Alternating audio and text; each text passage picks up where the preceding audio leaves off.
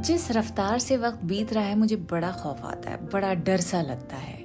अभी तो 2023 आया था। अब 2023 खत्म हो जाएगा, दो महीने के बाद 2024 शुरू हो जाएगा। चार साल पहले कोविड आया था। चार साल पैंडमिक की बातें करते करते हमको हो गए हैं। शुरू के दो तीन साल तो बड़े ही खौफनाक गुजरे थे। और ऐसा लगता है जैसे कल किसी बात हो।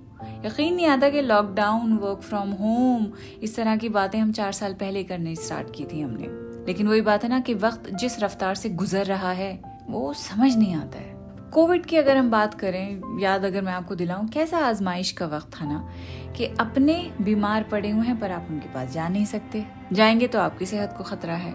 लोग हैं, कहीं घूमने फिरने गए हैं लॉकडाउन लग गया है, वहीं पे होके रह गए। घर वापस नहीं जा सकते हैं, कितनी बड़ी आजमाइश है।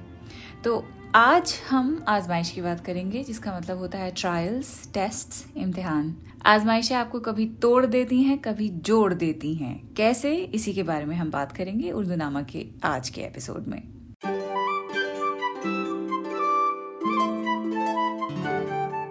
द क्विंट पर शुरू हो चुका है उर्दू नामा, मैं हूँ फबीहा सैयद।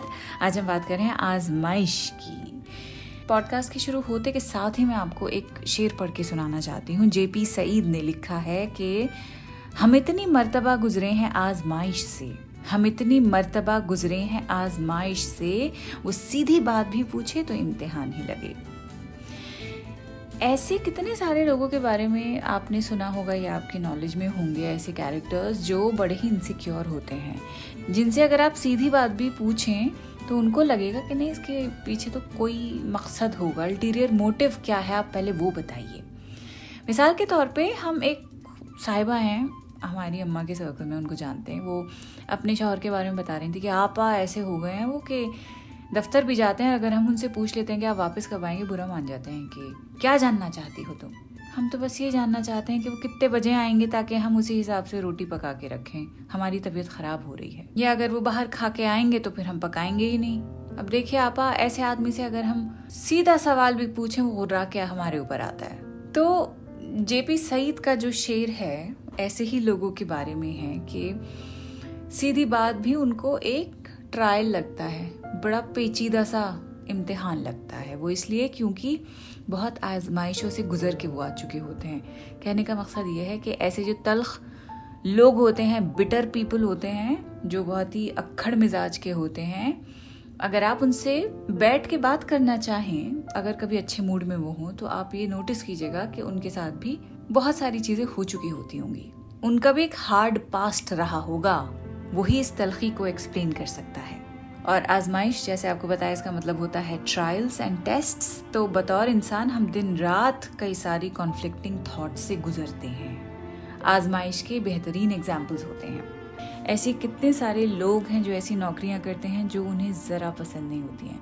लेकिन बात यहाँ पे सिर्फ़ एम्प्लॉयमेंट की ही नहीं होती है, बात है रोजी रोटी की।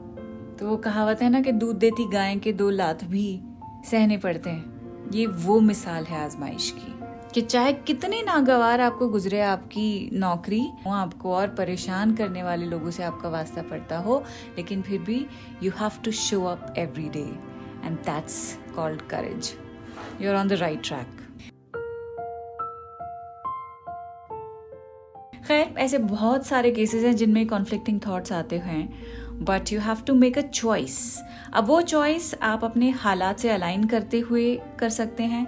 या अगर आप इम्प्रैक्टिकल हैं तो अपने उस वक्त के मूड से अलाइन करते हुए ऑप्शन को आप प्रायोरिटी देते हैं। And hence you resolve that moment of आजमाइश।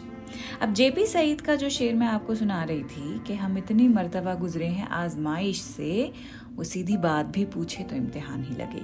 तो ये बाकायदा गज़ल है और कहीं कहीं इसमें कॉन्फ्लिक्ट छुपा मालूम होता है तो ऐसा करती हूँ कि पढ़ी देती हूँ, बड़ी मज़ेदार है। लिखते हैं। यकीन जिसका है वो बात भी गुमा ही लगे, वो मेहरबा है लेकिन बलाए जा ही लगे। हम इतनी मरतबा गुजरे हैं आजमाइश से, वो सीधी बात भी पूछे तो इम्तिहान ही लगे। तरस गए हैं कि खुलकर किसी से बात करें। हराश ना हमें गैरों का राजदा ही लगे। हो जैसे कैफियत दिल का आईना मंजर, वो हम सफ़र हो तो सहरा भी गुलसिता ही लगे। मैं जैसे मरकजी किरदार हूँ कहानी का, कोई फसाना हो वो मेरी दास्ता ही लगे। तेरे ख्याल से निस्बत का अब ये आलम है, कहीं झुकाऊं जबी तेरा आस्ता ही लगे। मेरे वतन के सभी लोग चाँद तारे हैं। जमी उसकी मुझे जैसे आसमां ही लगे।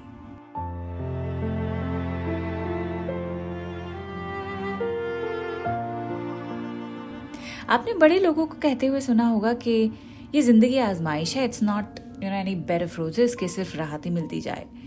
तो जब तक मुश्किल वक्त नहीं पड़ता, तब तक हमें मिली हुई आसाइशों की कद्र नहीं होती है। तो बेटा it's an ongoing test ज़िंदगी खुदा नेमते देकर भी आजमाता है, नेमते वापस लेकर भी आजमाता है।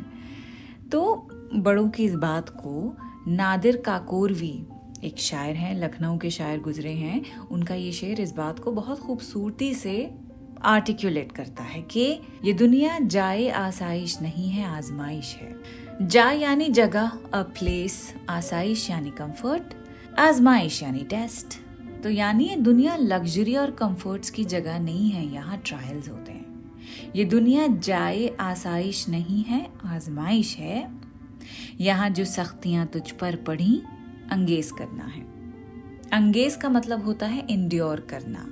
बेसिकली अंगेज का मतलब होता है a cause of your excitement और something that causes you to take an action something that elicits a reaction from you तो जब कहते हैं हैरत अंगेज इट मीन्स कोई ऐसी चीज़ जिससे हम हैरान हो जाएँ। हैबत अंगेज, जिससे हम खौफ खाएँ, जिससे हम डर जाएँ। तो इस शेर का मतलब यही है कि ये दुनिया is not a place for any comfort in fact it is meant for your trials and any kind of a test is never comforting ये भी बात सही है। टेस्ट यानी इम्तिहान, जिस पे हमारा एक एपिसोड भी है। तो उस टेस्ट का मकसद ही हमें कंफर्ट जोन से निकाल के फेंकना होता है। तो शायर कहते हैं, भाई इस सख्त दुनिया, जो दुनिया की सख्तियाँ हैं, कि हमें अंगेज, यानी एंड्योर तो करनी ही करनी पड़ेंगी। ये दुनिया जाए आसाइश नहीं है, आजमाइश है, यहाँ जो सख्तियाँ तुझ पर पड़ी, अंगेज करना है। नादिर काकोरवी की, इसी गज़ल का एक शेर है कि शिकायत करके गुस्सा और उनका तेज करना है, अभी तो गुफ्तगुए मसलहत आमेज करना है। गुफ्तगु मसलहत आमेज, यानी ऐसा कॉन्वर्जेशन जो बड़ी ही डिप्लोमेटिकली कंपोज किया गया हो in order to please someone so that they can agree with you आगे लिखते हैं कि, गज़ल ख्वानी को तू इस बज्म में आया नहीं, नादिर. गज़ल ख्वानी को तू इस बज्म में आया नहीं, नादिर। तुझे या वाज कहना, पंदे सूद आमेज करना है। वाज का मतलब होता है प्रीचिंग पंदे सूद यानी कोई ऐसी एडवाइस जिससे फ़ायदा हो। आमेज का मतलब है कंपोज टू स्ट्रक्चर तो शायर खुद के लिए कहता है कि गज़ल ख्वानी को तो इस बज़ में नहीं आया है नादिर। तो इस दुनिया में, इस बज्म में गज़ल ख्वानी, गज़ल पढ़ने के लिए नहीं आया है, बल्कि कुछ इम्पोर्टेंट बात कहने आया है। तुझे यहाँ वास कहना, पंद सूद आमेज करना है। तुझे इस दुनिया में अपने आर्ट के ज़रिए लोगों तक ऐसी बातें पहुँचानी है, जिन्हें सुनकर, जिन पर अमल करके लोगों को फैज मिले। उन्हें फ़ायदा मिले।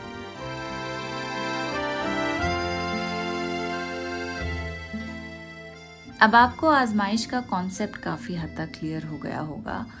तो अब दाग दहलवी का आप ये शेर सुनिए। उसी बात पर ज़ोर है कि इंसान के इम्तिहान ख़त्म नहीं होते हैं। एक के बाद एक आजमाइशों का फेर टूटता ही नहीं है। लिखते हैं कि गुजरी है आजमाइश महरो वफा में उम्र फुर्सत मुझे मिली न कभी इम्तिहान से। पर एक्चुअली इस सटायर के तौर पे समझना होगा, महरो वफा यानी वो वायदे जो शादी निभाने के साथ आते हैं। मेहर यानी शादी में दी गई सिक्योरिटी और वफा का मतलब होता है? नहीं नहीं नहीं, वफा का मतलब मोहब्बत नहीं होता है। वफा मीन्स प्रॉमिस वफादार जो प्रॉमिस निभाए, बेवफा जो वायदा खिलाफी करे। तो शायर कहता है कि मुझे मेहरो वफा ही में उम्र गुजर गई है मेरी। मैरिटल इशू से रिलेटेड जो आजमाइशें थी, उनसे फुर्सत ही नहीं मिली है। गुजरी है आजमाइश, मेहरो वफा में उम्र, फुर्सत मुझे मिली ना कभी इम्तिहान से। अब फैज अहमद, फैज को आप सुनिए कि कहते हैं कभी कभी याद में उभरते हैं नक्श माजी मिटे मिटे से। कभी कभी याद में उभरते हैं नक्श माजी मिटे मिटे से। वो आजमाइश दिलो नज़र की, वो कुर्बतें सी, वो फासले से। और वही बात जो मुझे अपनी अम्मी की हमेशा याद रहती है, उन्होंने मुझसे तब कही थी जब मैं लंदन में पढ़ाई करने गई थी। एक दिन क्लास के बाद जब मैं घर वापस लौट रही थी तो स्टेशन पर, प्लेटफॉर्म पर मैं ट्रेन के इंतज़ार में थी। मैंने सोचा, चलो, अम्मी से फ़ोन पे बात कर लें। फ़ोन पे हमने उनसे बात की तो हम रोने लगे। एक प्रोजेक्ट था, उसको लेकर कुछ मसला हो गया था तो अम्मी को हमने बताया सब कुछ। तब उन्होंने मुझे दिलासा देते हुए कहा कि सब्र करो, हिम्मत मत हारो, क्योंकि जितनी बड़ी आजमाइश, उतना बड़ा रिवॉर्ड इसी बात को ज़फ़र इकबाल के शेर में आप और मजीद समझ लीजिए। जब वो कहते हैं कि, आजमाइश में ही रखता हूँ सदा खुद को ज़फ़र, आजमाइश में ही रखता हूँ सदा खुद को ज़फ़र मेरी मुश्किल ही सरासर मेरी आसानी है। कि मुश्किलों के साथ अपने थोड़े कंफर्टेबल होना शुरू कर दीजिए आप। क्योंकि जितनी बड़ी मुश्किल होती है, उतना ही बड़ा कंफर्ट आता है। और वो प्रोसेस बड़ा तकलीफ़ दे होता है। तो तकलीफ़ों को डेड एंड्स मत समझिए। ख्याल रखिए अपना। अगले हफ़्ते फिर से मिलती हूँ। खुदा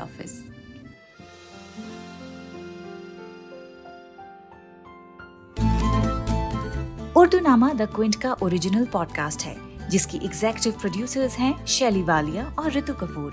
और इस एपिसोड को प्रोड्यूस किया है प्रतीक लिधु और अंजलि पलोड ने इसे लिखने होस्ट करने और एडिट करने वाली हैं फबेहा सैयद। और इसकी बैकग्राउंड म्यूज़िक ली है बी एम जी प्रोडक्शन से।